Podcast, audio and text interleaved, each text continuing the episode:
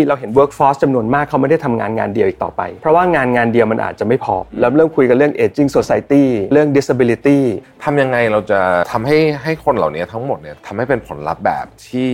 เรียกว่าวินวินทุกฝ่าย คนกลุ่มที่อาจจะเข้าถึงเรื่องนี้ยากสักนิดหนึ่ง เช่น ผู้สูงอายุเรามีนโยบายทำยังไง ให้เขาเข้ามาอยู่เป็น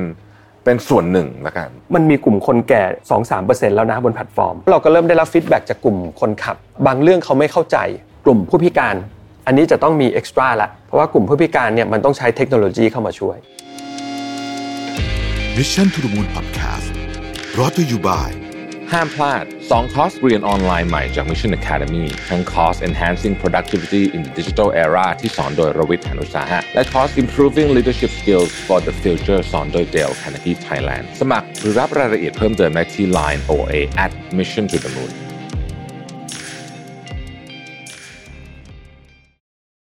สวัสดีครับยินดีต้อนรับเข้าสู่ Mission to the Moon Podcast นะครับ คุณอยู่กับประวิทยานุสาหะครับ ปฏิเสธไม่ได้เลยจริงๆนะครับว่าช่วงเวลา2อสปีที่ผ่านมานี้เนี่ยเราผ่านวิกฤตกันมาหลายเรื่องทีเดียว แล้วก็หนึ่งในวิกฤตที่ใหญ่แล้วก็ยาวนานมากนี่ก็คือโควิด -19 นะครับในช่วงโควิด -19 เนี่ยหนึ่งใน เซอร์วิสอันหนึ่งที่ผมคิดว่าเป็นเซอร์วิสที่สำคัญมากจริงๆเลยเนี่ยก็คือเรื่องของการ Delivery นะฮะเพราะว่าเราไปไหนไม่ได้นะฮะเราต้องอยู่กับที่นะฮะแต่ว่าเราต้องมีของมีอาหารมีอะไรต่างๆเนี่ยนะฮะที่จะเดินทางไปและหนึ่งในผู้เล่นที่เราคุ้นหน้าคุ้นตากันเป็นอย่างดีเลยนะฮะก็คือ Grab นั่นเองนะครับ Grab ด้วยสัญลักษณ์แจ็คเก็ตสีเขียวนะฮะที่เราเห็นกันอยู่ทุกวันนะครับ ก็กลายมาเป็นส่วนหนึ่งของชีวิตนะฮะแล้วก็นอกจากนั้นเนี่ยจริงๆ Grab เนี่ยก่อนหน้าที่จะโควิดเนี่ยเราก็เรียก Grab เอ่อเป็นลักษณะของการใช้รถเดินทางอยู่แล้วนะแต่ช่วงโควิดเราไม่ค่อยได้เดินทางไปไหน เราก็ใช้ Grab ในการสั่งอาหารนะฮะไม่ใช่แค่อาหารนะอย่างอื่นก็สั่งได้ด้วยเนี่ยนะครับเอ่อแน่นอนว่าความสำเร็จของ Grab เนี่ยไม่ได้มาจากเฉพาะตัวบริษัท Grab เองนะครับแต่ว่ายังมาจาก พาร์ทเนอร์หลาย ๆ ส่วนนะครับไม่ว่าจะเป็นพี่ ๆ คนขับเองนะครับร้านอาหารเองนะฮะแล้วก็จริง ๆ ต้องบอกว่ามีอีกเยอะมากเลยนะฮะสังคมเองลูกค้าเองนะครับก็เกี่ยวข้องกับความสำเร็จของ Grab ทั้งสิ้นนะฮะ Grab จึงให้ความสำคัญกับการดูแล แล้วก็สร้างสมดุลให้ทุกฝ่ายด้วย เพราะว่าต้องบอกจริง ๆ ว่าการสร้างสมดุลเวลามีปาร์ตี้เยอะ ๆ แบบนี้นี่ก็ไม่ใช่เรื่องง่ายนะฮะแต่ว่า Grab เองเขาก็พยายามที่จะ ทำให้มันเกิดขึ้นให้ได้นะครับ จริง ๆ วันนี้มีแขกรับเชิญท่านหนึ่งนะครับ ที่ผมเชื่อว่าจะมาคุยเรื่องนี้ได้ดีมาก แล้วผมอยากคุยกับท่านมานานแล้วนะครับ คุณบริษัทลัคนาโรจน์นะครับท่านเป็นกรรมการบริหารบริษัท Grab ประเทศไทยจำกัดนะครับ สวัสดีคุณบริษัทครับ สวัสดีครับ คุณบริษัทครับยินดีต้อนรับสู่ Mission to the Moon นะครับ ครับ ก็วันนี้เรามาอยากจะชวนคุยกันหลายเรื่องเลยเกี่ยวกับ Grab อะนะฮะแต่ว่าอันดับแรกเนี่ยอยากจะชวนคุยถึงเรื่อง Ecosystem ของ Grab ก่อน ซึ่งจริงๆแล้วก็มีมีเยอะมากเลยนะครับ มีทั้งพาร์ทเนอร์ร้านค้า มีร้านอาหาร มีพี่ Grab คนขับต่างๆ นานาทำยังไงเราจะทำให้ให้คนเหล่านี้ทั้งหมดเนี่ยทำงานสอดคล้องกันไปในแนวทางเดียวกัน แล้วก็ทำให้เป็นผลลัพธ์แบบที่เรียกว่าวินวินทุกฝ่ายได้ครับ ครับครับจริงๆก็ถ้าพูดถึงอีโคซิสเต็มของ Grab เนี่ยอย่างที่เมื่อกี้ได้บอกเนี่ยมันก็จะมีอยู่หลายภาคส่วน แต่ละคนก็จะมีความต้องการที่แตกต่างกัน ครับ นะครับ จริงแล้วโดยสิ่งที่เราทำมาตลอดในช่วงระยะเวลาหลายปีเนี่ยก็คือการมุ่งเน้นไปว่าเราจะทำยังไงให้แต่ละคนได้ประโยชน์สูงสุด อืม จากการมาอยู่บนแพลตฟอร์มของ Grab ครับ นะซึ่งถ้าเราพูดถึงเนี่ยมันจะมีอยู่ 4 ปาร์ตี้ด้วยกัน ครับ นะฮะปาร์ตี้แรกคือร้านอาหารแน่นอน ครับ นะครับ ซึ่งตอนนี้อาจจะไม่ใช่แต่ร้านอาหารละ เพราะเรามีธุรกิจที่เรียกว่า Grab Mart ก็จะมีร้านขายของชำร้านขายของทั่วไป รวมเรียกๆว่าเป็นร้านค้าละกันนะค ครั รับ บ ซึ่งร้านค้าเนี่ยโดยทั่วไปสิ่งที่เขามาอยู่บน ecosystem หรือแพลตฟอร์มอย่าง Grab เนี่ยเขาต้องการเป็นช่องทางการขาย อืม ทำยังไงที่จะขายของได้มากขึ้น ครับ นะครับอันนั้นคือประโยชน์สำคัญที่สุดก่อนทำยังไงให้เขาเห็นประโยชน์ตรงนี้ให้ได้นะครับแล้วส่วนที่สองที่ตามมาของกลุ่มร้านค้าคือ benefit อื่นๆ ว่าเรามีอะไรให้เขามากกว่าแพลตฟอร์มอื่นหรือเปล่า ครับ ซึ่งเดี๋ยวอาจจะเล่าให้ฟังต่อไปนะครับกลุ่มที่สองก็คือกลุ่มพี่ๆคนขับ ครับ อ่ะพี่ๆคนขับเนี่ยถามว่าสิ่งที่เขาต้องการก่อนเลย อันดับแรกคือการมีโอกาส เพราะว่ามีคำพูดติดปากช่วงโควิดนะฮะตกงานก็มาขับ Grab เพราะฉะนั้นสิ่งที่ Grab ในฐานะเป็นแพลตฟอร์มที่เราให้ก็คือเรื่องโอกาส เป็นช่องทางในการหารายได้ให้กับกลุ่มคนขับนะค ครั รับ บฉะนั้นพื้นฐานสิ่งที่เขาต้องการคือมีรายได้ที่เหมาะสม อืม ซึ่งคำว่าเหมาะสมคืออย่างน้อยเนี่ยมันต้องสูงกว่าค่าแรงขั้นต่ำของแต่ละเมืองที่เราทำงานอยู่ ครับ นะครับนอกเหนือจากนั้นก็จะเป็นพวกเบนฟิตอื่นๆละที่คนขับเขาจะได้จากแพลตฟอร์มอย่าง Grab ครับ ซึ่งก็เหมือนเดิมสำหรับผมเนี่ยในมุมมองคือ เราสร้างความแตกต่างจากคู่แข่งของเราอย่างไรบ้าง นั่นก็คือเบนฟิตที่คนขับได้รับ นอกเหนือจากแค่รายได้หรือว่าโอกาส ครับ อันนั้นคือสเต็กโฮเดอร์ที่2 แต่ข้อที่สองครับ สเต็กโฮเดอร์ที่ 3 ก็คือผู้บริโภคอ่าผู้บริโภคเนี่ยก็จะมีความต้องการหลากหลาย ครับ นะครับสิ่งที่ Grab มีให้ก็คือบริการที่ครอบคลุม ช่วงก่อนโควิดก็มีเรื่องนั่งรถ พอช่วงโควิด ช่วงต้นก็มาสั่งอาหาร ครับ สั่งอาหารสักพักหนึ่งก็อาจจะเริ่มเบื่ออยากปรุงอาหารเอง เราก็มีบริการที่เป็น Grab Mart หรือช่วงที่โควิดแรงๆ ต้องตรวจ ATK บ่อยๆ ต้องซื้อนู่นซื้อนี่ ไม่รู้ว่าร้านมันอยู่ที่ไหนบ้าง บริการ Grab Mart ก็มาตอบโจทย์ ฉะนั้นในมุมผู้บริโภคเนี่ยเหมือนเดิมนะฮะความต้องการพื้นฐานคืออยากได้การ fulfill ความต้องการสิ่งเหล่านี้ก่อนนะครับแล้วนอกเหนือจากนั้นก็จะเป็นเรื่องของสิทธิประโยชน์และความที่จะมีบริการที่มัน seamless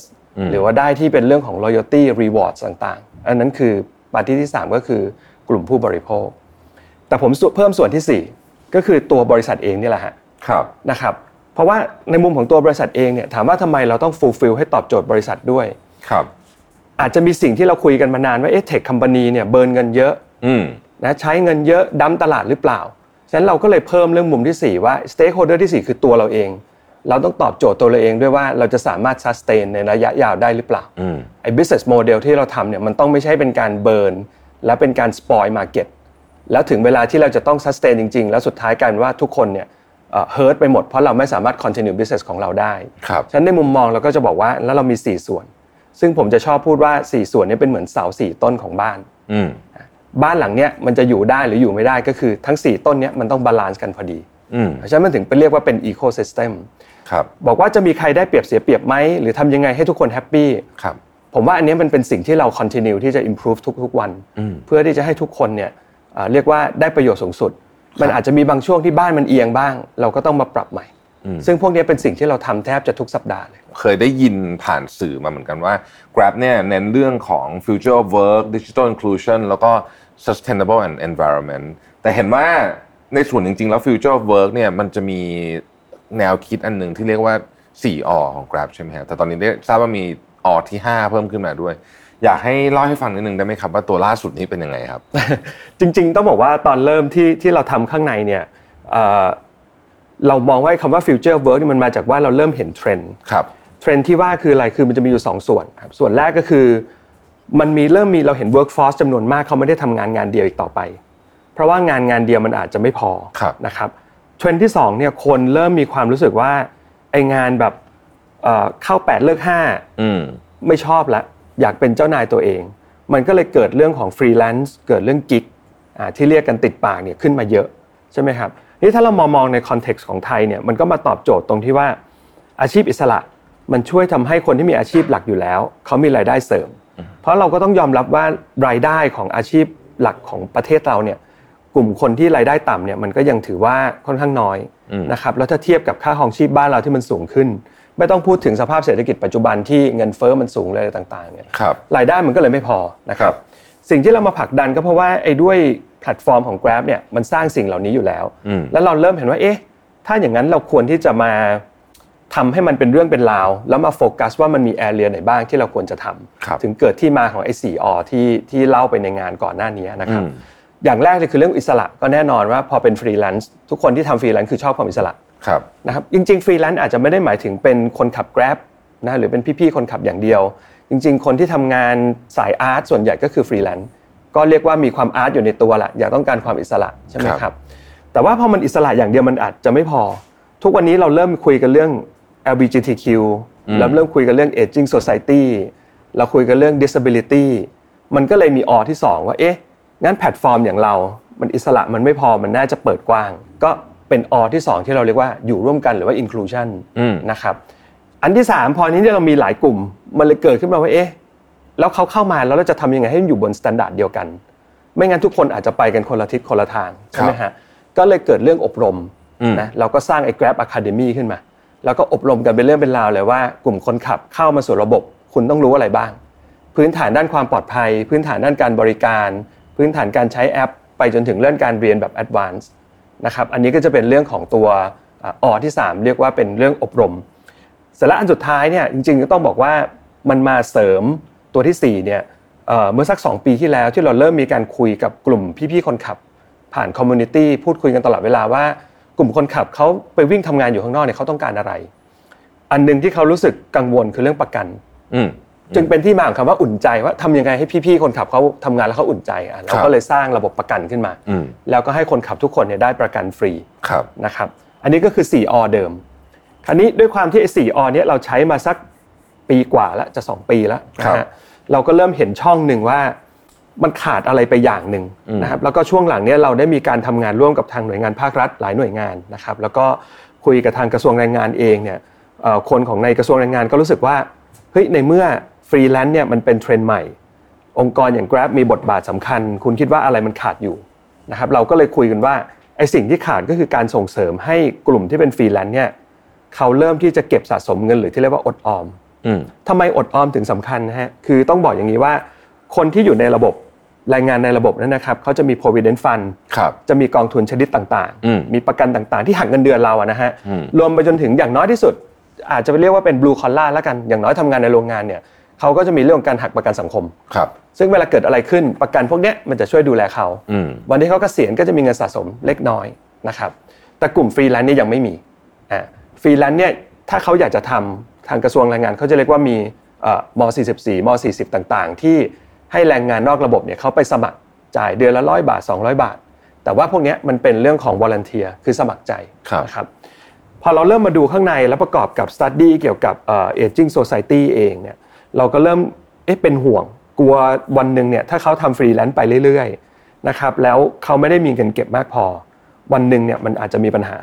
เราก็เลยมองว่าเราอยากจะโปรโมทเรื่องของการเก็บสะสมกันอดออมเงินนะค ครั รับ บผ่านแพลตฟอร์มของ Grab อืมครับ ก็เลยเป็นที่มาของอที่ 5 ครับ อืมครับแต่เอ่อด้วยด้วยวัตถุประสงค์ทั้งหมดที่เราที่เราอยากทำเนี่ยและในฐานะที่ Grab เองเนี่ยเกิดมาเป็น Tech Company ตั้งแต่ Day One เลยเนี่ยเทคโนโลยีหรือว่าอาจจะใช้คำว่าวิธีคิดเกี่ยวกับเทคโนโลยีเนี่ยครับมันเข้ามาช่วยทำให้เรื่องพวกเนี้ยง่ายขึ้นหรือว่ามีประสิทธิภาพมากขึ้นไหมครับ สิ่งที่เราอยากทำอะครับ จริง ๆ ผมว่ามันได้ทั้งสอง อืม คือสำหรับผมเนี่ยหลาย ๆ คนมองว่าอย่างที่เมื่อสักครู่ถามเนี่ยนะฮะ Grab เหมือนเป็นเทคโนโลยีค o m p a นีแต่จริง ๆ ผมว่าเราเป็นเหมือนโซเชียลเอ็นเตอร์ i s e ที่ใช้เทคโนโลยี enable idea มากกว่า คือเราไม่ได้เอาเทคโนโลยี lead แต่เราเอาโซเชียลมิชชั่นที่เรามีนะครับ lead แล้วเราค่อยใช้เทคโนโลยีเนี่ยมา unlock มัน ผมยกตัวอย่างหลาย ๆ เรื่องไม่ว่าจะเป็นเรื่องของเอ่อเมื่อสักครู่ที่เราพูดถึง เอ่อ Grab Academy ก็ได้ หรือว่าการอบรมนะฮะอหนึ่งในหนึ่งอที่ผมเล่าให้ฟังเนี่ยการที่เราจะอบรมคนที่เป็นฟรีแลนซ์เอ่อคนที่เป็นเอ่อแรงงานนอกระบบเนี่ยให้มันอยู่ในสเกลที่สูงได้เนี่ยมันก็ต้องใช้เทคโนโลยีเข้ามาช่วย อืม การที่เราทำเรื่องของการเทรนนิ่งแล้วเราพุชผ่านแอปพลิเคชันของคนขับ แอปพลิเคชันร้านอาหาร ครับ นี่ก็เป็นหนึ่งในเรียกว่าเอาเทคโนโลยีมาอันล็อก อืม แต่ว่ามันมาอันล็อกในสิ่งที่เราตั้งเป้าไว้แล้วว่าโอ้โอเค นี่คือโซเชียลอิมแพคที่เราต้องการจะสร้าง ครับ หรือผมยกตัวอย่างเรื่องของเอ่ออุ่นใจก็ได้นะฮะก็คือเรื่องระบบประกัน ประกันแบบรายวันนะฮะที่ฝังอยู่ในแอปพลิเคชันของคนขับทุกคน นี่คือเทคโนโลยีล้วนๆเลย อืม เพียงแต่ว่าแทนที่เราจะไปคุยสมมติว่าถ้าเราพูดถึง InsurTech เวลาบริษัท InsurTech ที่เป็น FinTech เนี่ยอาจจะเอาเทคโนโลยี lead use case ตามมา แต่ขณะที่ของเราอาจจะกลับด้านกัน เราบอกว่าเรามีคนวิ่งบนท้องถนนวันหนึ่งเป็นล้านล้านๆเที่ยวเนี่ยเราจะเอาเทคโนโลยีมา enable ให้เขาแบบมีมี safety ในการทำงานได้อย่างไร อันนี้คือวิธีการ ส่วนว่ามันง่ายไม่ง่ายเนี่ยผมว่าข้อดีข้อหนึ่งของ Grab ก็คือว่าด้วยความที่เรา operate ใน 8 ประเทศ ครับ ผมว่าหลาย ๆ ไอเดียเนี่ยมันสามารถที่จะเขาเรียกว่าเอาไปใช้ซึ่งกันและกันได้ แล้วเวลาเรา develop มันมี scale ครับ develop หนึ่งครั้งเนี่ยมันสามารถ deploy ใน 7-8 ประเทศพร้อมกันได้ อันนี้ก็อาจจะเป็นข้อได้เปรียบข้อหนึ่ง สำหรับประเทศไทยเนี่ยอะไรเป็น challenge ใหญ่ของ ecosystem ของ Grab อะ ครับ ถ้าเป็นความท้าทายของไทยเนี่ยผมว่าถ้าโดยสรุปง่าย ๆ คือ 1 มีคู่แข่งเยอะ 2 เรามีเมืองเยอะ ขณะที่เทียบกับต่างประเทศเนี่ยอาจจะมีเมืองไม่ได้เยอะเท่าเรา ใกล้เคียงอาจจะมีอินโดที่เมืองจะเยอะๆพอๆกันนะครับ แล้วก็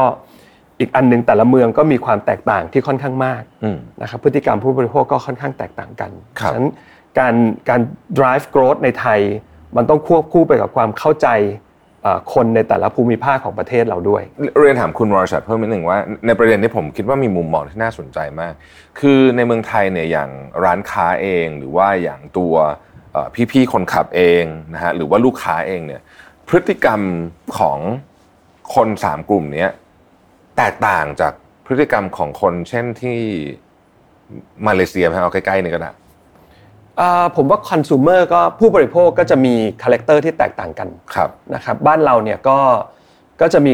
หลายคาแรคเตอร์ค่อนข้างผสม อืม เอ่อเราจะมีทั้งกลุ่มที่เป็นเขาเรียกว่าเอ่อกลุ่มสเปนสูง High Spend ซึ่งเดี๋ยวนี้ก็ไม่ได้อยู่แต่ในกรุงเทพละเมืองใหญ่ๆ อย่างเชียงใหม่ภูเก็ตก็จะมีเยอะและกลุ่มนี้ก็ต้องการเซอร์วิสที่มีความพรีเมียมถ้าเราเข้ามาในตัวเมืองอย่างในกรุงเทพตอนนี้ยจะเริ่มเห็นมิชลิน จะเริ่มมี Grab Michelin recommend ละว่าเป็นร้านไหนบ้างที่เป็นพรีเมียมจริง ๆ ซึ่งสมัยก่อนเนี่ยผมว่าเราไม่เคยมี perception ว่าอาหารพวกนี้เราจะสั่งมาทานที่บ้าน อืมอืมอืม แต่ตอนเนี้ยมันไม่ใช่ละ อันนี้คนเริ่มสั่งอาหารทีละพันพันห้าสองพันในเมนูแค่แบบสองสามจานกลับมาทานที่บ้านก็เริ่ม ครับ เห็น ขออนุญาตย้อนกลับมาที่ออเมื่อกี้ที่บอกว่าเป็นอยู่ร่วมกันหรือว่า inclusiveness เนี่ยจริงๆ ผมคิดว่าตอนนี้เนี่ยมันมีประเด็นหนึ่งที่คนพูดเยอะก็คือเรื่องของ digital inclusion หรื ครั อบ ว่าอาจจะถ้าอีกมุมนึงก็คือ digital divide เอิ่ม ในในในในคนกลุ่มที่อาจจะเข้าถึงเรื่องนี้ยากสักนิดหนึ่ง เช่น ผู้สูงอายุอ่าอย่างที่คุณพ่อคุณแม่ผมเนี่ยเขาก็จะมีปัญหากับเรื่องพวกนี้เยอะมากเลยเนี่ยนะฮะแล้วก็ผู้พิการเนี่ยเราเรามีนโยบายทำยังไง ให้เขาเข้ามาอยู่เป็นเป็นส่วนหนึ่งละกัน ครับ ของดิจิทัลอินคลูชันที่เราอยากทำ เอาเอาที่เป็นกลุ่มผู้สูงอายุก่อน ครับ นะจริง ๆ ต้องบอกว่าเราเริ่มเห็นเทรนด์ตั้งแต่เอ่อช่วงโควิด อืม นะครับก็จะเริ่มเห็นเอิ่มกลุ่มผู้สูงวัย แต่จริง ๆ ก็ยังไม่มาก เดี๋ยวนี้ 60 ก็เขาเรียกว่า 60 เป็น new 40 ใช่ไหมฮะ อืม 60 is the new ใช่ 40 จริงๆเดี๋ยวนี้คน 60 เยอะที่เขาก็ยังอยากทำงาน เพราะว่า ครับ ถ้าไม่ทำอะไรเลยเนี่ยมันเบื่ออ ม มันอยู่บ้านแล้วมันก็เฉาเขาก็เริ่มเข้ามาอยากจะเข้าสู่อาชีพอะไรก็ได้ที่ทำให้เขาเนี่ยไม่ว่าง ครับ แล้วก็พอมีรายได้ไม่เป็นภาระของลูกหลานนะครับช่วงแรกเขาก็เข้ามาโดยธรรมชาติก่อน เพราะโดยแพลตฟอร์มเนี่ยเราไม่ได้ปิดกั้นอยู่แล้วนะครับพอสักพักหนึ่งเอ๊ะพอเราเริ่มเห็นเทรนด์ว่าผู้สูงวัยมันชักเยอะ อืม นะครับแล้วเราก็เริ่มได้รับฟีดแบ็กจากกลุ่มคนขับเอ่อพี่ๆคนขับที่เป็นกลุ่มสูงวัยเนี่ยว่าเอ่อบางเรื่องเขาไม่เข้าใจ ครับ นะครับ เช่น สมมติว่าไปรับอาหารแล้วไม่หาหาลูกค้าไม่เจออ ม เอ๊ะต้องทำยังไง เขาไม่รู้ว่าระบบแอปมันมีระบบรีฟันเงินคืนให้นะ เขาก็อาจจะตกอกตกใจทำตัวไม่ถูก ไม่รู้ว่าจะไฟล์คอมเพลนยังไง ไม่รู้ว่าจะไฟล์รีเคลมยังไงต่างๆเนี่ย มันก็เลยเป็นที่มาที่เราเนี่ยสร้างหลักสูตรใหม่ใน Grab Academy ของเราเนี่ยนะค ครั รับบ ที่เป็นหลักสูตรสั้นๆ 2-3 นาที เพื่อที่จะแนะนำอะไรที่มันเป็นเบื้องต้นให้กับกลุ่มผู้สูงอายุ ครับ คือสิ่งที่เราทำขึ้นมาเนี่ยบางทีมันดูเหมือน เราคุยกันให้มันดูเป็นอะไรที่เบสิกนะฮะ อืม แต่เวลาเรานึกถึงคอนเทนต์ที่อาจจะมีจาก้อนวดเยอะๆ หรือว่าเร็วเกินไปหรือเล่าหลายเรื่องมากเกินไป วัยรุ่นอาจจะเก็ตแต่คน 60 65 เขาอาจจะไม่เก็ตเราก็เลยเริ่มพัฒนาคอนเทนต์แบบใหม่ ที่มันเหมาะกับกลุ่มคนสูงวัย เอาไปทีละช้าๆ ทีละข้ออ ม แต่เราไปเลือกข้อที่ผลมาจากการเซอร์เวยผลจากการไปลงพื้นที่พูดคุยกับคนขับเนี่ยเราไปเอาคอนเทนต์เหล่านั้นแล้วเราก็มาดูว่าเราต้องทำอะไรให้เขาบ้าง ครับ นะครับซึ่งสิ่งเหล่านี้ก็จะช่วยทำให้เอ่อพี่ๆคนขับที่เขาอยากเข้าสู่ระบบ แล้วเป็นผู้สูงอายุเนี่ยเขาสามารถที่จะเข้ามาได้ง่าย แล้วเรียกว่ามีแบเรียร์หรือว่ามีอะไรที่มันประกั้นเขาเนี่ยให้มันน้อยที่สุด อืม นะครับวิธีการสมัคร เอาตั้งแต่ตอนเริ่มต้นการสมัครมาเป็นคนขับกับเราทำยังไง เอกสารที่ต้องกรอกวิธีการต่างๆเนี่ยเราก็จะทำให้มันง่ายลง สื่อสารด้วยคำพูดที่มันเข้าใจง่ายนะครับอันนั้นคือกลุ่มพี่ๆคนขับ จริงๆ แล้วต้องบอกว่าไอ้ไอ้คำว่า inclusiveness หรือว่า inclusion เนี่ยร้านอาหารก็เป็นประเด็น อืม ร้านที่เป็นร้านอากงอาม่า คุณป้าคุณยายอยู่ตามตอกตามซอยอยากขึ้นแอปทำไม่เป็น อืม นะครับเพราะสมัยก่อนเนี่ยต้องเรียนว่าแพลตฟอร์มมันไม่ได้ถูกดีไซน์มาเพื่อให้ผู้สูงวัยเขาทำด้วยตัวเองหมด ครับ นะครับเราก็ต้องมาปรับเปลี่ยนระบบโฟล์การสมัครร้านอาหารให้มันง่ายลง อืม การอัปโหลดรูปภาพเมนูอาหารต่างๆ ที่จะให้เขาทำเองเนี่ยมันต้องง่าย แล้วเราก็เอายกทุกอย่างพวกเนี้ยไปใส่ใน Grab Academy อืม จนไปถึงถ้าสมมติว่าเอ่อคุณลุงคุณป้าเนี่ยเขาเรียนเบสิกเสร็จเรียบร้อยเนี่ยต่อไปเขาเริ่มอยากจะรู้ว่าจะโปรโมทร้านยังไงให้ขายดีขับยังไงให้ได้งานเยอะ อืม เราก็จะเริ่มมีคอร์สหลักสูตรสอนแบบ3นาที 5 นาที ครับ ที่จะอยู่ใน Grab Academy เหล่านี้นะครับ ครับ แต่ครั้นี้ถ้าเราข้ามไปที่กลุ่มผู้พิการ อันนี้จะต้องมีเอ็กซ์ตร้าละ เพราะว่ากลุ่มผู้พิการเนี่ยมันต้องใช้เทคโนโลยีเข้ามาช่วยนะซึ่งสิ่งที่เราทำก็คือว่ากลุ่มคนพิการที่มาขับส่งอาหารนะครับสิ่งที่เราเพิ่มเข้าไปในแอป ก็คือเราจะให้ฝั่งผู้บริโภคเนี่ยเวลาเขาสั่งปั๊บแล้วคนขับเป็นคนขับที่เป็นผู้พิการทางหูเนี่ยเป็นคนรับงาน เอ่อผู้บริโภคจะทราบด้วย เขาจะได้ไม่ไปคุยแบบภาษาปกติก็จะได้แชทเอา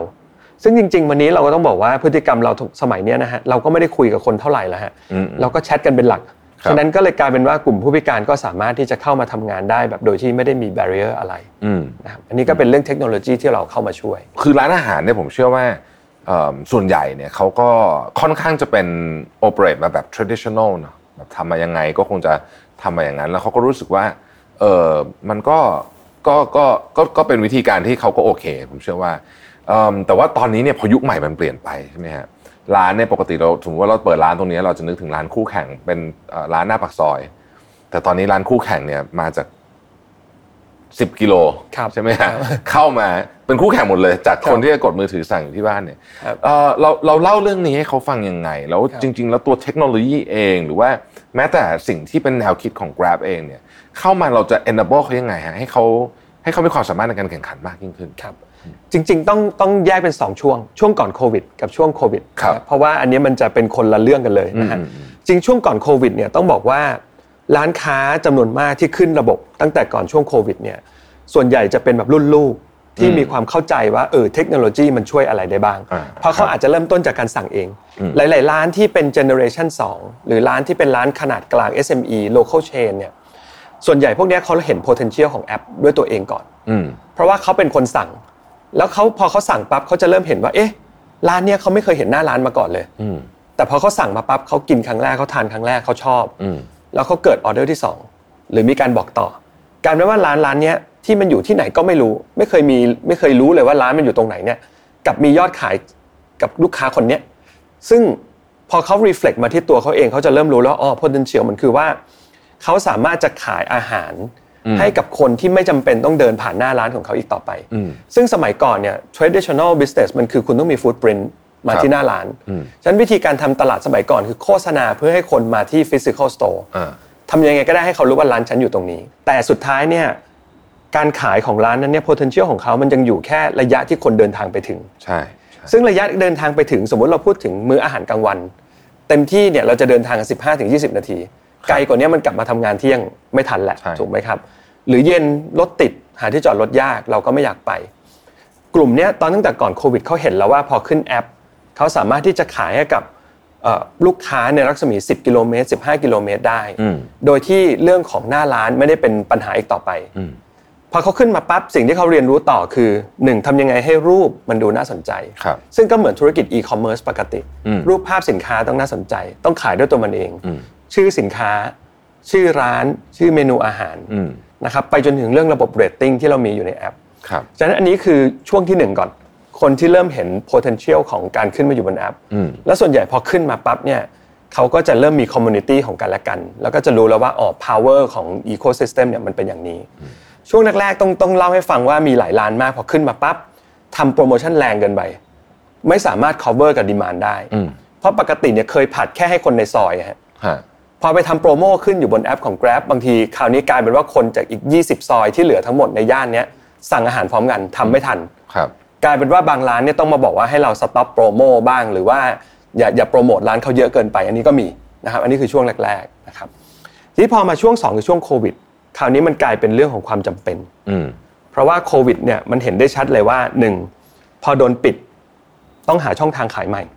นะครับไม่ว่าจะไปโฆษณาเองหรือจะขึ้นแอปนะฮะช่วงนั้นก็ต้องบอกว่าเราเนี่ยมีแบ็กหลอกเยอะมาก แล้วก็เป็นช่วงที่ Grab ก็ต้องมี major improvement ของเรื่องการทำ merchant onboarding หรือการรับสมัครร้านอาหาร ครับ นะครับเพราะว่าเดิมเนี่ยเราไม่ได้เคยคิดว่ามันจะมีวอลลุ่มแบบนั้นนะฮะร้านที่เข้ามาในกลุ่มที่ 2 ส่วนใหญ่ต้องบอกว่าเขาจำเป็นที่จะต้องมีช่องทางใหม่ อืม เขาก็ขึ้นมานะครับแล้วก็พอขึ้นมาก็กลายเป็นเรียกว่าเริ่มเห็นแล้วว่าเออไอช่องทางเนี้ย อืม มันสร้างประโยชน์ได้จริง ครับ มันสร้างยอดขายใหม่ ซึ่งอันเนี้ยผมก็เป็นคอนเซปต์ที่สำคัญที่ที่อยากจะแตะก็คือเรื่องของ incremental sales คือร้านเวลาเขาขึ้นแพลตฟอร์มเนี่ยบางคนบอกว่าเอ๊ะมันไปกินยอดขายเก่า แล้วต้องมาเสียค่าคอมหรือเปล่า แต่จริงๆ ถ้าทุกร้านที่เราเห็นเนี่ยเทรนด์คือหน้ายอดขายหน้าร้านของคุณก็อยู่เหมือนเดิม เพราะมันคือลูกค้ากลุ่มเดิม ใช่ไหมฮะ แต่ยอดขายใหม่มันคือ incremental sales ตรงเนี้ยต่างหากที่มันเกิดขึ้น ครับ การที่เขาเติบโตขึ้น 2 เท่า 3 เท่า ตรงเนี้ยคือ value ที่ ecosystem มันมันมี ครับ แล้วมันก็ทำให้ร้านอาหารต่างๆเนี่ยเขา enjoy ครับ พอเฟสที่ 3 ที่เราเริ่มเห็นตอนเนี้ยเราจะเริ่มเห็นเฟสของร้านที่ไม่มีหน้าร้านแล้วคราวนี้ อืม เป็น evolution ใหม่ของร้านอาหารอีกประเภทหนึ่งที่เริ่มรู้สึกว่า พอช่วงโควิด impact จากการถูกปิดร้าน เขาก็ย้ายมาทำ delivery ใช่ไหมฮะ ฮะ พอทำ delivery เอ๊ะเริ่มเห็นว่าการลด fixed cost ของการมีหน้าร้าน การเช่าพื้นที่ การที่จะต้องมา manage store ต่างๆ นานามากมาย ต้นทุนมันเยอะแฮะ ครับ ทำ delivery แล้ววอลลุ่มมันได้ ทุกคนก็เริ่มไม่ใช่ทุกคนดีกว่า หลายคนก็เริ่มที่จะมองว่ากลับมาทำโมเดลที่มันเป็นแบบไม่มีหน้าร้าน อืม บางร้านก็ยังคงมีอยู่ แต่หลายร้านก็เริ่มมูฟมาสู่โมเดลที่ ครับ ไม่มีหน้าร้านลง ผมถามเพิ่มเติมนิดนึงนะครับในมุมของมุมร้านเนี่ยเอ่อการทำ Delivery กับการทำอาหารที่หน้าร้านเนี่ยดูเผินๆอาจจะคล้ายๆกันเอาอาหารมาใส่กล่องแต่ผมเชื่อว่าจริงๆแล้วข้างหลังบ้านเนี่ยมันมีวิธีการที่แตกต่างกันคำแนะนำของคุณรอชันในการถึงร้านอาหารเนี่ยว่าทำยังไงคุณจะทำพาร์ทของ Delivery เนี่ยให้มัน efficient ที่สุด อ่าครับผมว่ามีอยู่ 2 อันที่มันน่าสนใจนะฮะ ฮะ อันนี้คืออย่างแรกก่อนเลยเนี่ยเมนูมันต้องเหมาะในการ อืม ทำ Delivery โดยเฉพาะอย่างยิ่งร้านที่เป็นร้านระดับกลางจนถึงร้านระดับบน ครับ นะครับคำว่าเหมาะกับ Delivery หมายถึงว่าอย่างสมมติผมยกตัวอย่างตอนช่วงที่เอ่อมีเชฟเทเบิลหลายที่อยากเข้าแพลตฟอร์ม อืม เมนูเชฟเทเบิลมันเข้าไม่ได้อยู่แล้วถูกไหม อ๋อ มันไม่เหมาะนะฮะ เพราะมันต้องมี experience ต้อง ถูก มี ต้อง จานมีอะไร ถูกต้ โอ้ ง โหเยอะแยะ แต่ว่าคนก็ยังชื่นชอบรสหรือแม้แต่ชื่อของ อืม เชฟต่างๆ เหล่านั้น ครับ เราจะเริ่มเห็นเมนูที่เป็นเมนูข้าวกล่อง อืม แต่ว่า by chef ABC ครับ เริ่มออกมา ผมว่าอันนี้คือคืออย่างแรกที่เป็น key takeaway ที่เป็น insight ที่น่าสนใจ คือหาเมนูที่มันเหมาะกับ delivery นะครับอาจจะเป็นเมนูที่ไม่ซับซ้อนมาก แต่ ครับ มันมีความอร่อยด้วยตัวมันเอง อืม ทานง่าย แกะแล้วทานในแพ c เกจจิ้งได้เลย อืม ใช่ไหมฮะสองมันต้องอร่อยภายใน 30 นาทีด้วยนะ อ่าโอ อ่ะ เค คือ นี่ อา น่สนใจ หารบางอย่างเนี่ยมันมันต้องกินเดี๋ยวนั้น อ่า สมัยก่อนผมทานข้าวกับอากงบ่อยๆเนี่ยอากงจะชอบเลยร้านนี้แบบอาหารเมนูเนี้ยซื้อกลับบ้านไม่ได้ อืม ซื้อกลับบ้านปั๊บไม่อร่อยอ่ะคนจีนนะที่บ้านผมคนจีนเขาก็จะรู้สึก ครับ ว่าบางอย่างมันไม่ได้ละฉะนั้นผมว่าวิธีคิดเดียวกัน บางเมนูมันมันไม่อร่อยสำหรับการทำ Delivery เพราะว่าส่งปั๊บมันอาจจะเละมันอาจจะไม่อร่อยนะครับเราจะทำยังไงที่เอ่อส่งไปแล้วเนี่ยถึงมือผู้บริโภคมันยังคงอร่อยอยู่ อืม แล้วอันที่ 3 คือเรื่องของตัวแพ็กเกจของมันเองทำยังไงที่แพ็กเกจจิ้งของมันเนี่ยมันจะเหมาะกับการทานอาหารเหล่านั้น หรือว่าเราคิดเผื่อลูกค้ายังไงว่า เขาไม่ต้องไปหาจานชามช้อนอะไรต่างๆ นานาที่จะเอ่อเอ่อทำให้มันทานแล้วมันยาก ครับ ผมว่าสองสามประเด็นตรงเนี้ยก็จะเริ่มเริ่มเป็นอะไรที่ผมว่าร้านก็เริ่มเรียนรู้ อืม อันไหนที่เรามี learning ร่วมกันไปกับร้านเนี่ยจริงๆ แล้วเราก็เอามาใส่ใน Grab Academy ด้วยอย่างที่ได้เล่าไปเมื่อสักครู่ ทีนี้ผมขออนุญาตถามไปถึงถึงอีกหนึ่งข้อหนึ่ง ซึ่งผมคิดว่าอันเนี้ย Grab เป็นน่าจะเป็นจุดแข็งมาก ๆ เลย คือเรามี Data เยอะมาก ครับ จากโอ้โหจากทุกทุกภาคส่วนเลยเนี่ยนะฮะที่เราใช้อยู่เนี่ย แต่ว่า Grab เอา Data นั้นเนี่ยมาเทิร์นเป็น Information หรือว่าเป็น Insight ที่เสร็จแล้วมันกลับมามีประโยชน์กับทั้งสี่เสาของเราเนี่ยยังไงบ้างครับ ผมเคยเคยแชร์ครั้งหนึ่งในจำไม่ได้แล้วน่าจะเป็นในเอ่อ Clubhouse เรื่องการใช้ Data แล้วก็ผมคิดว่ามันกลายเป็นการเชฟ culture ขององค์กรไปเลย ครับ เพราะว่าเราทำทุกอย่าง based on data อืม คือทุกอย่างที่เราคุยกันเรามักจะ refer ว่าเอ๊ะแล้วตกลงข้อมูลมันคืออะไรนะ ตกลงแล้ว rationale ที่เราจะ make decision เกี่ยวกับเรื่องเนี้ยมันมาจากข้อมูลชุดไหน ซึ่งมันกลายเป็นว่าทุกเรื่องเนี่ยเราดูข้อมูลในการที่จะ improve ทุกอย่างที่เราทำนะครับถ้าจะย้อนกลับมาที่ที่ไอ้เรื่อง 4 อ หรือว่า 5 อเนี่ยทุกอย่างมันก็มาจาก Data แหละครับ อืม คำว่าอิสระมันเพราะว่าทุกวันนี้เราเห็นแล้วว่า คนที่ทำงานกับบนแพลตฟอร์มเราเนี่ยสานะครับเป็นคนที่ทำงานประจำกับเรา 70 เกือบเกือบเจ็ดสิบเปอร์เซ็นต์เนี่ยหกสิบเก้าเปอร์เซ็นต์เนี่ยเป็นคนที่ทำพาร์ทไทม์มาจากไหนก็มาจาก Data เพราะเราเห็นแล้วว่าคนในจังหวัดนี้เมืองนั้นเขาขับรถกี่ชั่วโมงต่อวัน กรุงเทพอาจจะเฉลี่ย4ชั่วโมงถ้า4ชั่วโมงนี่พาร์ทไทม์แน่นอน อืม เพราะว่านั่นก็คือหลังเลิกงานหรือก่อนทำงาน ครับ ภูเก็ตอาจจะ 6 ชั่วโมง เอ้ย อันนี้อาจจะกำกึ่งละ หรือต่างจังหวัดเลิกงานเร็ว อืม อะไรทำนองนี้นะครับ เพราะฉะนั้นอย่างแค่ไอ้เรื่องความอิสระแล้วเรารู้แล้วว่าจริงๆ แล้วอิสระคือจุดแข็งของแพลตฟอร์มของเราในการเป็นอีโคซิสเต็มเนี่ย แล้วเรามาส่งเสริมเรื่องเนี้ยเพราะเราเห็น Data ครับ ว่าคนแต่ละเมืองเนี่ยขับรถกับเรากี่ชั่วโมง อืม นะครับ หรือว่าถ้าเราพูดถึงเรื่องของการอยู่ร่วมกันก็เพราะเราเห็นข้อมูลอีกแหละว่า มีผู้สูงอายุอยู่เท่านี้ เพราะเวลาเราสมัครเนี่ยทุกคนต้องมีการตรวจประวัติ ต้องใช้บัตรประชาชน เราถึงเห็นนะฮะว่า เอ้ยมันมีกลุ่มคนแก่คนผู้สูงอายุเนี่ยสองสามเปอร์เซ็นต์แล้วนะบนแพลตฟอร์ม อืม สองสามเปอร์เซ็นต์นี่ significant นะฮะเพราะคงไม่มีองค์กรไหนที่จะมีผู้สูงอายุวัยเกษียณแล้วทำงานในองค์กรสองสามเปอร์เซ็นต์ผมยังไม่เคยเห็นในมีองค์กรไหนที่มีเยอะขนาดนี้ พอเราเห็น Data ชุดนี้ปั๊บ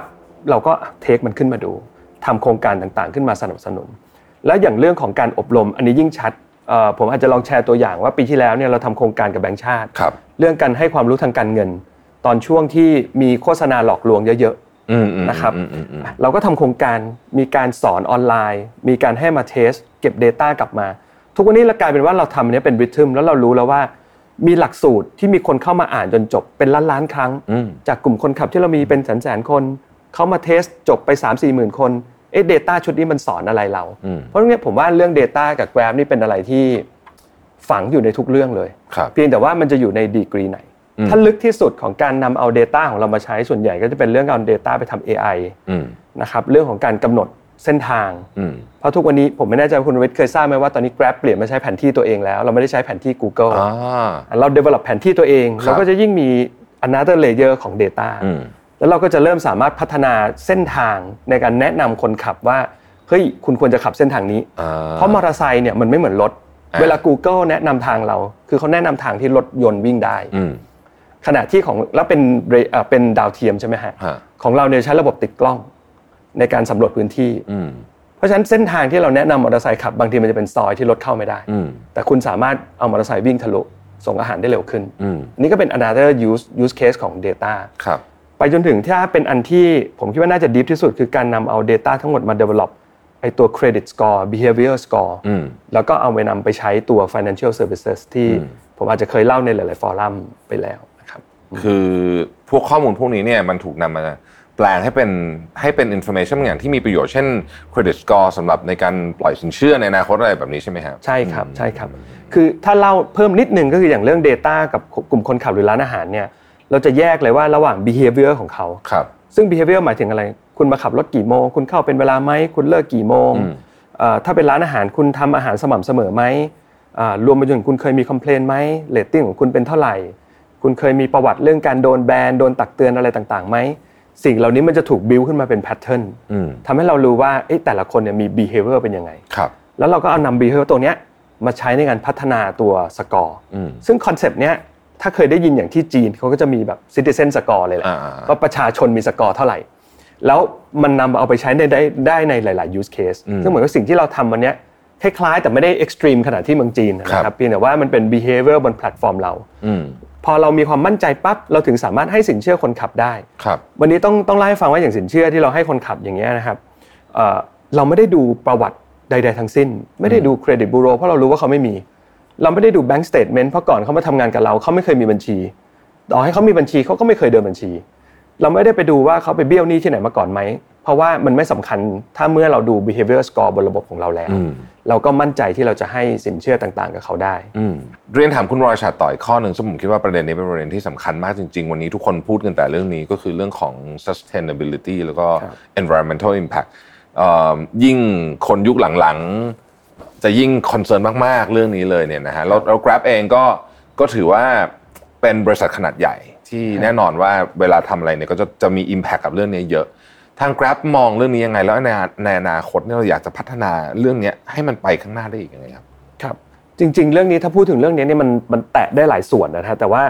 ถ้าจะให้ผมพูดถึงสำหรับปีนี้นะครับแล้วก็ปีที่ผ่านมาเนี่ยสิ่งที่เราเน้นเนี่ย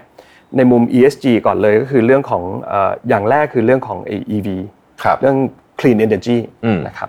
ถามว่าทำไมเรื่องนี้ก่อนเลย เพราะเราตระหนักดีว่าเรามีรถวิ่งอยู่บนถนนเยอะมาก ครับ นะครับจริงอยู่เราไม่ได้เป็นเจ้าของฟลีดเหล่านั้น เพราะมันเป็น sharing economy ใช่ไหมครับแต่ว่าในฐานะแพลตฟอร์มเราสามารถส่งเสริมได้ ครับ เราอาจจะไม่สามารถไปบังคับและให้เขาเปลี่ยน อืม นะครับแต่สิ่งที่เราทำได้คือการส่งเสริมการ incentivize อืม การช่วย connect the dot ครับ ถามว่าทำไม connect the dot อย่างเรื่อง EV ก็บอกว่า EV ในประเทศไทยเนี่ยมันเป็น chicken and egg chicken and egg คือว่าคนซื้อก็ไม่มั่นใจ อืม ยี่ห้อไหนดี ตกลงมันดีจริงไหมมันวิ่งได้เท่าไหร่ อืม จะชาร์จแบตชาร์จที่ไหน มีปัญหาทำยังไง ครับ นะครับ ขณะที่ผู้ผลิตอยากขายนะฮะ แต่ไม่มั่นใจในการลงทุน อืม ไม่กล้ามาลงทุนแบบบิ๊กลอนช์เปิดโชว์รูม EV โดยเฉพาะยังอาจจะมีแค่ค่ายเดียว อืม นะครับ แต่เราก็ยังไม่ได้เห็นแบบบิ๊กแบงเพราะว่าเขา question mark กับ demand ถูกไหมฮะ ทีนี้สิ่งที่เราเข้าไปมีบทบาทตั้งแต่ต้องบอกว่าประมาณกลางปีที่แล้ว ที่เราเริ่มตั้งโปรเจกต์นี้ขึ้นมาเนี่ยแล้วเรา identify EV เป็นหนึ่งใน key ESG project ของเรา เพราะว่าหนึ่งเราเชื่อว่าเราสามารถเป็นคนเชื่อม อืม เชื่อมในที่นี้ก็คือเป็นเรียกว่าเป็นแบบ G to B to B to C เลยผมต่อ G เข้าไปด้วย B to B to C คือหมายถึงว่าเราเชื่อมระหว่างผู้ผลิตรถยนต์ ครับ เข้ากับคนที่ทำระบบชาร์จิ่งรวมไปถึงแบตเตอรี่สวอปสเตชัน อืม นะครับเข้าด้วยกันกับคอน sumer นี่คือ B to B to C ครับ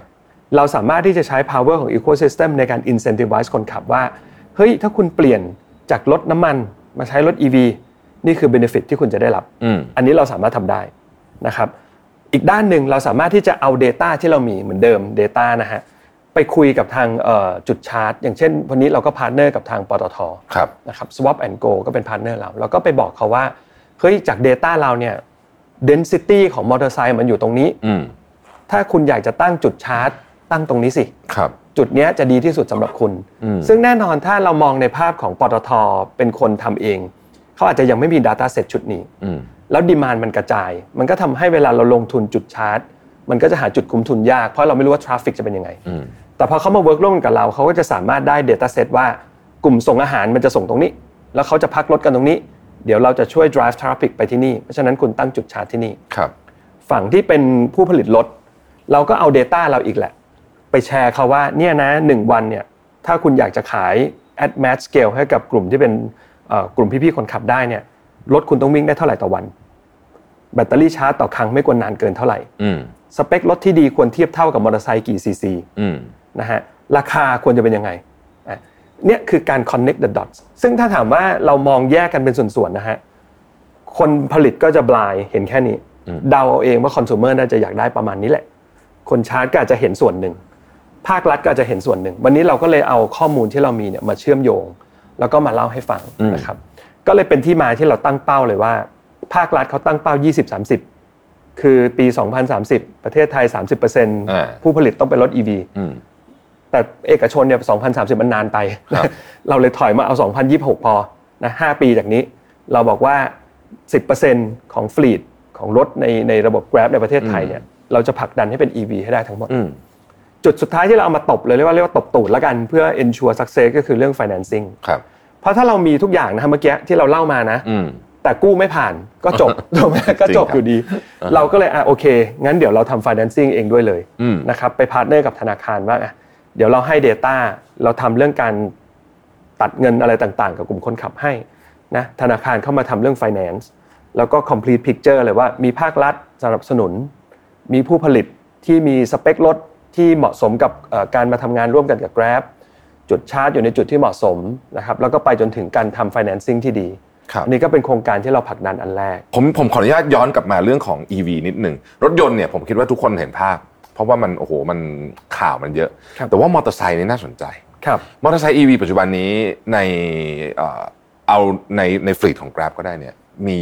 เยอะหรือยังครับ หรือว่ายัง มอเตอร์ไซค์ EV ใช่ไหมครับ ใช่ ถ้า EV ยังน้อย อืม ยังหลักร้อยอยู่เลยฮะเพราะว่าเราเพิ่งทำเป็นพ i l o t อืม นะครับแต่จริงๆต้องบอกว่าโกสของครึ่งปีหลังเราเราไม่พ i l o t ละเพราะตอนนี้เราพ i l o t มาจนเราเห็นข้อมูลหมดละ ฮะ ช่วงพ i l o t จริงๆต้องบอกว่าเราพ i l o t เพื่อที่จะรู้ว่าสเปครถกับสภาพการทำงานจริงมันเหมาะสมกันไหม อืม เพราะบางครั้งเนี่ยนะฮะเวลาเราดูสเปคในกระดาษ อืม มันแบบหนึ่ง ครับ มันถูกเทสอยู่บน control environment อ่า เหมือนเหมือนเหมือนวิ่งอยู่บนลู่วิ่งอะฮะ เพราะฉะนั้นมันจะเป็นแบบมาตรฐานมันจะนิ่ง เพราะฉะนั้นระยะทางอะไรต่างๆ มันจะดูเหมือนดูดี มันต้องมาเทสบนการจราจรจริง รถติด รถขรุขระ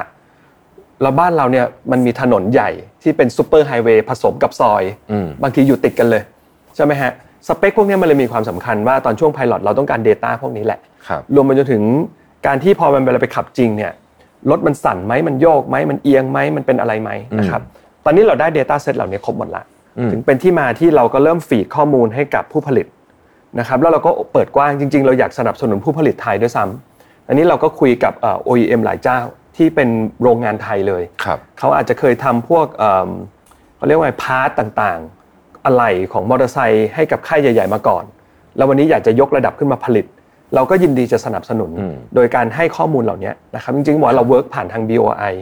แล้วก็ไปให้ข้อมูลว่านี่คือสเปคที่เหมาะกับประเทศไทย อืม ถ้าใครผลิตได้เราเวลคัมซึ่งตอนนี้เราก็เริ่มเห็น potential หลายเจ้าละ เพราะว่าสมัยก่อนผมว่าคนจะคิดว่าไป import มาจากไต้หวันหรือจีน มาแปะโลโก้แล้วก็จะขายได้ อืม คือมันขายได้นะฮะ แต่มันวิ่งได้แต่ในซอย คือมอเตอร์ไซค์เหล่านั้นมันจะคล้ายๆรถกอล์ฟอ่ะ แรงไม่พอใช่ไหมฮะ มันแรงไม่พอ แล้วรถมันเล็ก ถ้าสังเกตมันจะเป็นมอเตอร์ไซค์คันเล็ก อืม ๆ วงล้อก็เล็ก รถก็เตี้ย บางทีผมว่าออกถนนใหญ่บ้านเราสิบล้อเหยียบอาจจะมองไม่เห็นด้วยซ้ำ ฉะนั้นมันเลยต้องถูกปรับให้เป็นสเปคที่เหมาะกับบ้านเรา เพราะว่า personal use แบบหนึ่ง ครับ แต่ถ้าเอามาเป็นมาขับแบบที่พี่ๆ คนขับเขาขับกันเป็นอาชีพเนี่ย อืม หรืออย่างรถที่วิ่งส่งของกันทั้งวันเนี่ยเอ่อผมว่าอันนี้ยังยังมีชาเลนจ์อยู่ อืม นะครับก็ก็ต้องก็ลองก็ต้องรอดู ครั แต่ บ ก็หวังว่าจะออกมาเยอะ เพราะว่าเพราะมันเป็นวินวินวินประเทศก็ได้นะครับ environment ก็ดีขึ้น คนขับจริงๆ ก็ประหยัดไปเยอะ นะครับเรารีเสิร์ชมากี่สิบรอบก็ค่าใช้จ่ายหายไปเลย ม 75%หลังจากเปลี่ยนมาเป็นระบบไฟฟ้านั้นทุกคนแฮปปี้ อีกเรื่องหนึ่งฮะช่วงโควิดที่ผ่านมาเนี่ยต้องบอกว่าเหมือนเมื่อกี้ที่คุณบริษัทว่านะฮะคือช่วงโควิดที่ผ่านมาเนี่ยร้านอาหารนี่เป็นหนึ่งในธุรกิจที่ได้รับผลกระทบมากที่สุดอย่างหนึ่งนะฮะแล้วก็หลายคนก็บอกเลยว่าที่อยู่รอดมาได้เนี่ยก็เพราะได้ใช้ Grab ในการช่วยผ่านช่วงเวลาแห่งการล็อกดาวน์ปิดร้าน ครับ แล้วเราก็เราก็นานด้วยนะฮะคือไอ้ ครับ ช่วงเวลาโควิดนี่มัน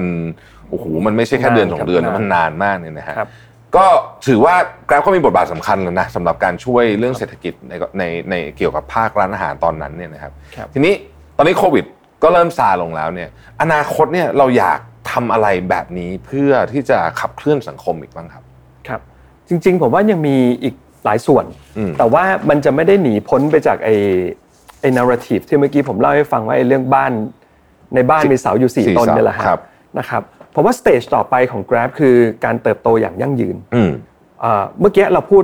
จริงๆคำว่า ESG เนี่ยมันไม่ได้หมายถึง CSR เนาะ อืม เพราะคนสับสน ESG กับ CSR CSR คือทำดีอย่างเดียว ครับ จริง ESG มันมีเรื่องของ business อยู่ด้วย อืม ผมว่าการที่เราพูดถึงแต่เรื่อง ESG เพราะว่าเราจะผลักดันแต่ environment เราจะผลักดันแต่เรื่องให้ทุกคนได้ประโยชน์ แต่บริษัทขาดทุนไปเรื่อยๆเนี่ย อืม อันนี้ไม่ใช่ ESG ครับ ESG ที่ถูกต้องคือบริษัทก็ต้องเติบโตอย่างยั่งยืนไปด้วย เพราะสเตจต่อไปของ Grab ในการที่เราจะโตโดยเฉพาะอย่างยิ่งผ่านจากช่วงโควิด แล้วเราจะต้องผ่านสตรอมของ Economic ไม่รู้ว่าจะมี Recession หรือเปล่า เขาบอกว่ามีมีเขาเรียกว่าไงเอ่อ Winter is coming มี Tech Winter มีอะไรต่างๆเนี่ยเราจะต้องผ่านช่วงนี้ไปให้ได้ ผมว่าอันเนี้ยคือคือโจทย์ใหญ่ ครับ นะครับเพราะว่าในฐานะที่เป็น listed company แล้วด้วยนะครับแล้วผมว่าวิธีการมองของนักลงทุน หลาย ๆ ส่วนที่มองมาที่บริษัทอย่าง Grab เริ่ม question mark ว่าเฮ้ยคุณจะเป็นบริษัทที่มีแต่ขาดทุนอย่างนี้ไปเรื่อย ๆ ได้ยังไง อืม หลาย ๆ คนเริ่มบอกว่าเอ๊ะโมเดลของคุณมันคือการสปอยลูกค้า แล้วสุดท้ายคุณก็จะแบบทิ้งเข้าไปหรือเปล่า อืม ผมว่าตรงเนี้ยคือสิ่งที่เราต้อง proof ในสเต็ปต่อไปว่า โมเดลที่เราทำเราสามารถที่จะโตแบบ sustain ได้ แล้วเราสามารถที่จะเริ่มมีกำไร แล้วเราก็สามารถที่จะโตเคียงข้างเรียกว่าเคียงข้างกับสังคมไปได้จริง ๆ สิ่งที่เราต้องทำต่อไปก็คือเรื่องของ efficiency ครับ นะครับผมคิดว่าในช่วงหลายปีที่ผ่านมาเนี่ยเราเน้นเรื่องของการโต อืม ขยายแล้วก็เร็ว อืม แต่เรายังไม่ได้มาเรียกว่า squeeze efficiency ออกจากทุกสิ่งทุกอย่างที่เรามี ครับ ทำยังไงที่เราจะใช้เทคโนโลยีในการ improve กระบวนการการทำงาน optimize สิ่งต่างๆทำยังไงให้เราเวลาเราทำ marketing มันมี efficiency สูงขึ้นทำยังไงที่เราจะมี monetization model ใหม่ อืม ๆ ที่มันทำให้เอ่อเราไม่จำเป็นที่จะต้องไปไปยุ่งวุ่นวายหรือเดือดร้อนไอ้คนในสามเสาที่เราดูแลอยู่ เพราะสุดท้ายผู้บริโภคคงต้องได้รับประโยชน์ อืม เหมือนเดิมนะครับ ครับ ทำยังไงให้เขาติดกับเราใน value prop ของเราก็คือสั่งอาหารแล้วได้ทาน อืม ทานมาแล้วมาเร็ว อยากจะนั่งรถกดแล้วมันมีรถให้เรียกให้นั่งนะครับ อันนี้คือเบสิกกลุ่มคนขับทำยังไงให้รายได้เขาอยู่เหนือกว่าค่าแรงขั้นต่ำมีเบนฟิตต่างๆ ที่ดี กลุ่มร้านอาหารมียอดขายที่สูงตลอดเวลา อืม เราต้อง drive ตรงนั้นให้ได้ แต่เราต้องไปสร้าง efficiency และ monetization model ใหม่ๆ ซึ่งทุกวันนี้จะเริ่มเห็นเราอาจจะมีออกข่าวมาบ้าง ไม่ว่าจะเป็นเรื่อง grab ads ครับ ที่เราเริ่มทำธุรกิจโฆษณา แล้วทุกวันนี้ก็กลายเป็นเหมือนเราเป็นเอเจนซี่เล็กๆ ที่เริ่มกันว่าไอตัว Grab Ads ก็ contribute revenue ให้กับกลุ่มเนี่ยจำนวนมาก Maps ที่เราผลิตขึ้นมาเอง เดี๋ยวจะเริ่มเห็น monetization model ว่า รถยนต์ในอนาคตทั้งหลายทั้งแหล่ที่อยากใช้แผนที่ของ Southeast Asia สามารถใช้เราได้ อืม เพราะเรามี Maps ที่มัน precise กว่าสำหรับภูมิภาคนี้ ครับ นะครับหรืออะไรต่างๆที่เป็น monetization model เนี่ยก็จะเริ่มเห็นว่าเราจะเริ่ม push มันออกมา อืม ควบคู่ไปกับการทำให้แพลตฟอร์มของเรามัน efficient มากขึ้น ครับ drive สู่ profitability ผมว่าอันนั้นเนี่ยน่าจะเป็นธีมใหญ่ ครับ แล้วก็ยากที่สุดด้วย นะครับ อืมฟังดูก็เป็นเรื่องยากจริงๆ ยากครับ แต่ว่าแต่ว่าเป็นกำลังใจให้นะครับ เป็นกำลังใจให้นะครับ ขอบคุณครับ คุณรอยชัดคำผมถามนิดหนึ่งณขณะนี้เนี่ยเรากำลังอยู่ในเอ่อฝรั่งเขาเรียกว่าเอ่อ perfect storm ใช่ไหมฮะมีตั้งแต่ นึกตอนแรกนึกว่าโควิดจบทุกคนจะหายใจคหายรับ คอกันโล่งขึ้น ก็ได้ประมาณสักสองอาทิตย์ ก็เกิดสงครามรัสเซียยูเครนซึ่ง ครับ ก็ดันราคาของต้นทุน น้ำมัน ทุกอย่าง ทุกอย่าง เสร็จแล้วเนี่ยหลังจากนั้นเนี่ยแน่นอนมันก็ไปเกิดเรื่องเงินเฟ้อ ฮะ เราเองไม่เคยเห็นเงินเฟ้อแบบนี้มาหลายคนเห็นแล้วก็ตกใจ เพราะว่าตั้งแต่เกิดมายังไม่เคยเห็นเงินเฟ้อแบบนี้ ครับ ใช่ไหมครับมันไปดันเรื่องดอกเบี้ย ครับ ซึ่งดอกเบี้ยเนี่ยก็มันดันมาจังหวะที่ทุกคนหนี่สูงเงินจากโควิดสำหรับ Grab เองเนี่ยเวลาเราคุยกันเราเราคอนเซิร์นเรื่องนี้ขนาดไหนแล้ว แล้วเราคิดว่าประเด็นเนี้ยมันจะกระทบกับธุรกิจเราเยอะไหมฮะ ครับครับจริงก็ต้องบอกว่าเป็นหัวข้อที่ในเอ่อ leadership ของ Grab ในทุกประเทศนะครับเราก็จะมี leadership meeting เนี่ยเราคุยหัวข้อนี้ทุกสัปดาห์ ครับ นะครับแล้วก็มอนิเตอร์กันเป็นทุกประเทศเพื่อที่จะเรียนรู้ซึ่งกันและกันนะครับก็ต้องบอกว่าไอ้ perfect storm ที่ว่าเนี่ยบางประเทศอาจจะไม่ได้กระทบเยอะนัก อืม บางประเทศอาจจะเยอะ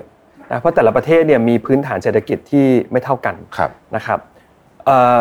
ถ้ามองไทยเนี่ยผมว่าความน่ากังวลของไทยเนี่ยคือเป็นว่าอย่างแรกเนี่ย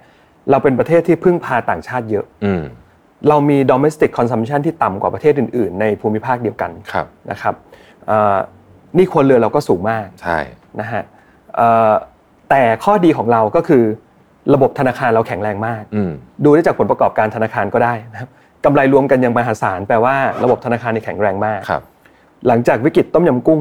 ธนาคารมีระบบรีเซิร์ฟที่แข็งแกร่งมากๆเอ่อธนาคารแห่งชาติก็แข็งแกร่งมาก แล้วก็เป็นค่อนข้างเป็นอะไรที่ forward thinker สำหรับแบงก์ชาติไทยนะครับมันอาจจะต้องมีคนล้มหายตายจากไปบ้างตามระบบการคัดสรร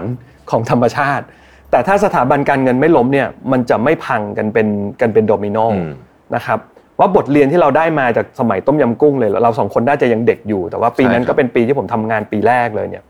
เอ่อก็เป็นอะไรที่ทำให้รู้ว่าสถาบันการเงินเนี่ยมันสำคัญ เพราะว่าพอสถาบันการเงินล้มเนี่ยทุกคนล้มหมดเลย อืม แต่ถ้าเรากำลังมองถึงอย่างวิกฤตตอนที่เป็นวิกฤตมอร์เกจ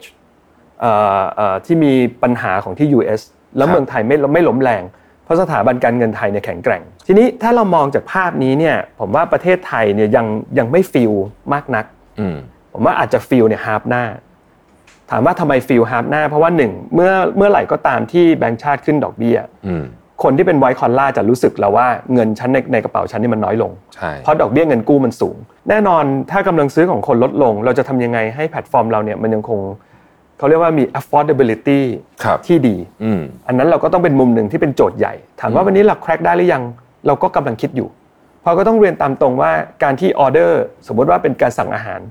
น้อยเกินไปเนี่ยจริง ๆ มันขาดทุน อืม เราอยากจะขยับขึ้นไปที่ออเดอร์ที่มันสูงนะครับซึ่งอันนี้ผมว่ามันเป็นหลักอีโคโนมิกง่ายๆแหละ อืม เพราะค่าส่งมันมีอยู่ อืม ถ้าคนสั่งอาหาร 50 บาท เยอะๆ โอ้แพลตฟอร์มก็ลำบาก ใช่ เพราะค่าส่งมันสูง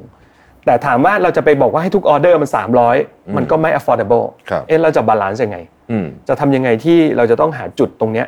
ให้มันเจอ อืม นะครับ อันนี้ยังเป็นโจทย์ที่เราคงต้องเทสแล้วก็เรียนไปด้วย อืม นะครับ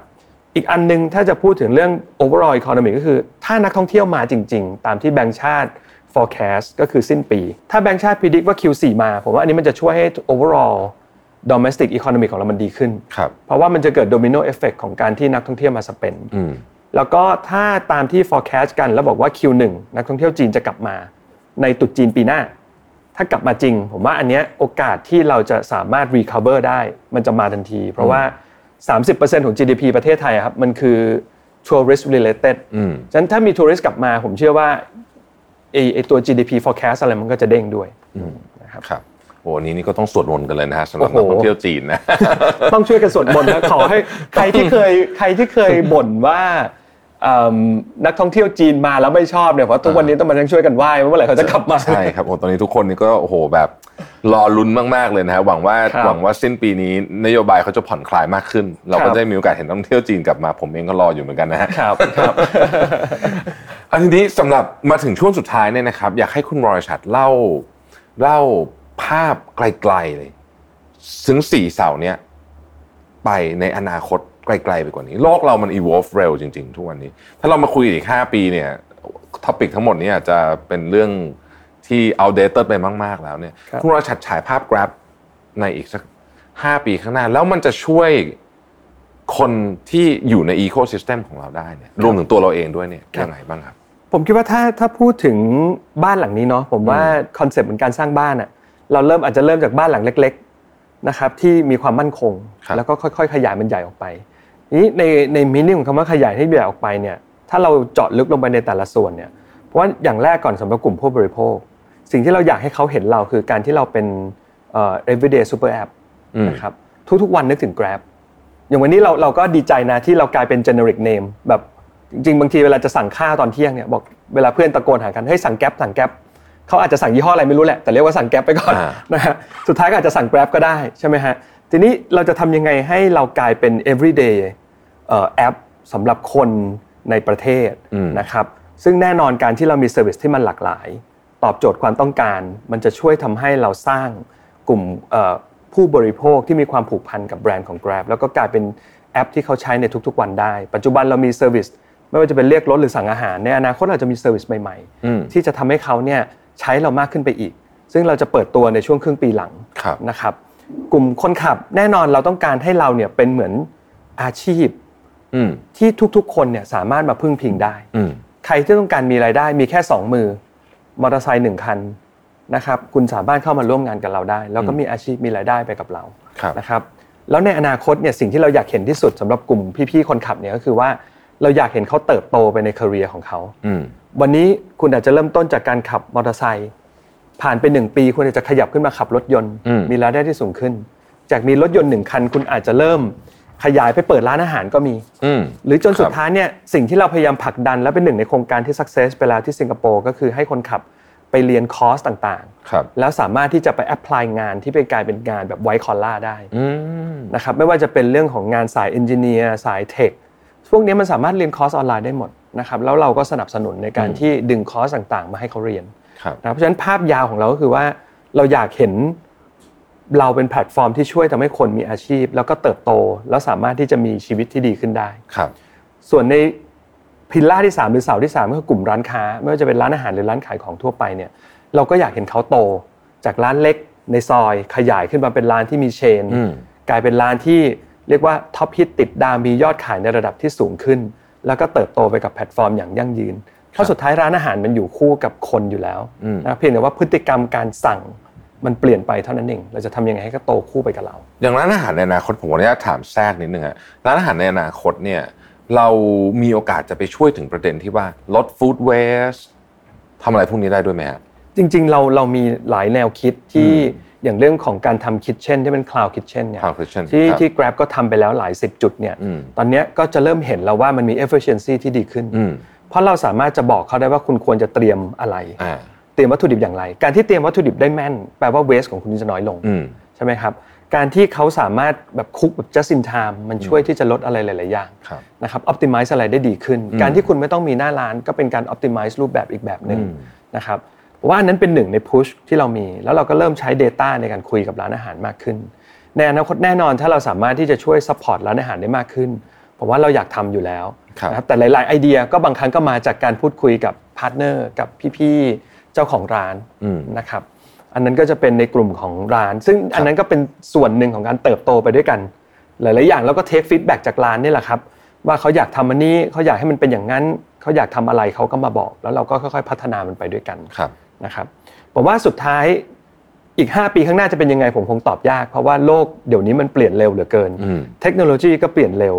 แต่สิ่งหนึ่งที่ผมคิดว่าเราอยากจะเห็นก็คืออยากเห็น Grab อยู่คู่คนไทยในอีก 5 ปีข้างหน้าเนี่ยแหละครับ ครับโอ้โหวันนี้ก็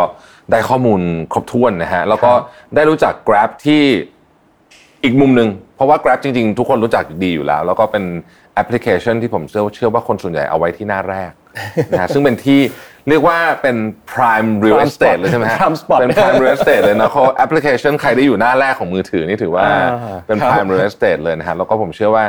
ผู้ฟังผู้ชมวันนี้เนี่ยเอ่อใช้บริการ Grab อยู่เสมอไม่ว่าจะเป็นรถหรือว่าอาหารหลังๆอาจจะอาหารเยอะขึ้น ครับ นะเพราะว่าเดี๋ยวนี้ติดละขนาดออกไปกินข้าวหน้าปากซอย 10 นาทียังขี้เกียจอ อกไปแล้วเดี๋ยวนี้ โทรสั่งกดสั่งเอาดีกว่าง่ายดีนะฮะนอนดูหนังต่อไปอะไรอย่างเงี้ยนะฮะก็เป็นการเปลี่ยนพฤติกรรมไปจริงๆนะอันนี้ผมก็ยอมรับว่าเออคนแล้วแล้วผมไปถามเพื่อนหลายคนทุกคนก็เป็นเหมือนกันหมดเลยบอกว่าเออเดี๋ยวนี้ ปกติขับรถไปกินหน้าปากซอยเนี่ยเครียดไปแล้วอยากกินอยู่บ้านนี่แหละ จริง ๆ อันนี้ถึงเป็นอันหนึ่งที่เวลาที่มีเอ่อเวลามีใครถามว่าเอ๊ะหลังโควิดแล้วยอดฟู้ดมันตกไปเยอะไหม อ่า ความเป็นจริงก็ไม่ อ่ เพราะว่าพฤติกรรมมันเปลี่ยนไป คนชินแล้วใช่ไหมฮะเราก็รู้สึก ใช่ ว่าก็สบายดี ใช่ ก็จะจะได้ไม่ต้องร้อนด้วยเพราะว่าอยู่ข่าวไปรถลงไปก็ร้อนอีกอะไรอย่างเลยนะ ใช่ใช่ กำลังดูหนัง หาที่จอดรถ มั ยาน ก ๆอยู่ ครับ ก็เลยดูต่อเลย วันนี้เนี่ยผมเชื่อว่าเราได้เห็น Grab ในอีกมุมหนึ่งนะครับทุกวันนี้เราก็ใช้ Grab กันอยู่แล้วล่ะในการสั่งอาหารทำอะไรต่างๆนานานะครับแต่วันนี้เราได้ลงลึกไปถึงปรัชญาวิธีคิดนะครับ ว่าแต่ละคนเขามีส่วนเกี่ยวข้องกันยังไงบ้างนะฮะแล้วจริง ๆ แล้วเนี่ยเราก็เห็นว่า Grab เป็นธุรกิจที่ไม่สามารถเติบโตไปเดี่ยวๆได้ ต้องอาศัยแรงขับเคลื่อนจากสเต็กโฮเดอร์ทั้งหลายนะครับไม่ว่าจะเป็นพาร์ทเนอร์ ไม่ว่าจะเป็นพี่ๆคนขับ ไม่ว่าจะเป็นลูกค้าอย่างพวกเราเองนะครับ แล้วก็การเจริญเติบโตพวกนี้เนี่ยด้วยโจทย์ที่มันยากขึ้น แล้วก็มีการเปลี่ยนแปลงเร็วขึ้นทุกวันเนี่ยผมคิดว่า Grab เป็นตัวอย่างที่ดีขององค์กรที่พยายามจะปรับตัวตลอดเวลา แล้วก็พยายามที่จะตอบโจทย์สังคม ณเวลานั้นๆว่าสังคมต้องการอะไรนะครับสำหรับวันนี้ต้องขอขอบคุณคุณวรชัดลักษณะโรจน์นะครับท่านเป็นกรรมการบริหารบริษัท Grab ประเทศไทยที่มาร่วมพูดคุยและแชร์มุมมองให้กับเรานะครับ ขอบคุณและสวัสดีครับ ขอบคุณครับขอบคุณครับ Mission to the Moon Podcast Presented by ห้ามพลาด 2 คอร์สเรียนออนไลน์ใหม่จาก Mission Academy ทั้งคอร์ส Enhancing Productivity in the Digital Era ที่สอนโดยรวิทย์หานุสาหะ และคอร์ส Improving Leadership Skills for the Future สอนโดยเจลคานา g ี Thailand สมัครหรือรับรายละเอียดเพิ่มเติมได้ที่ Line OA at Mission to the Moon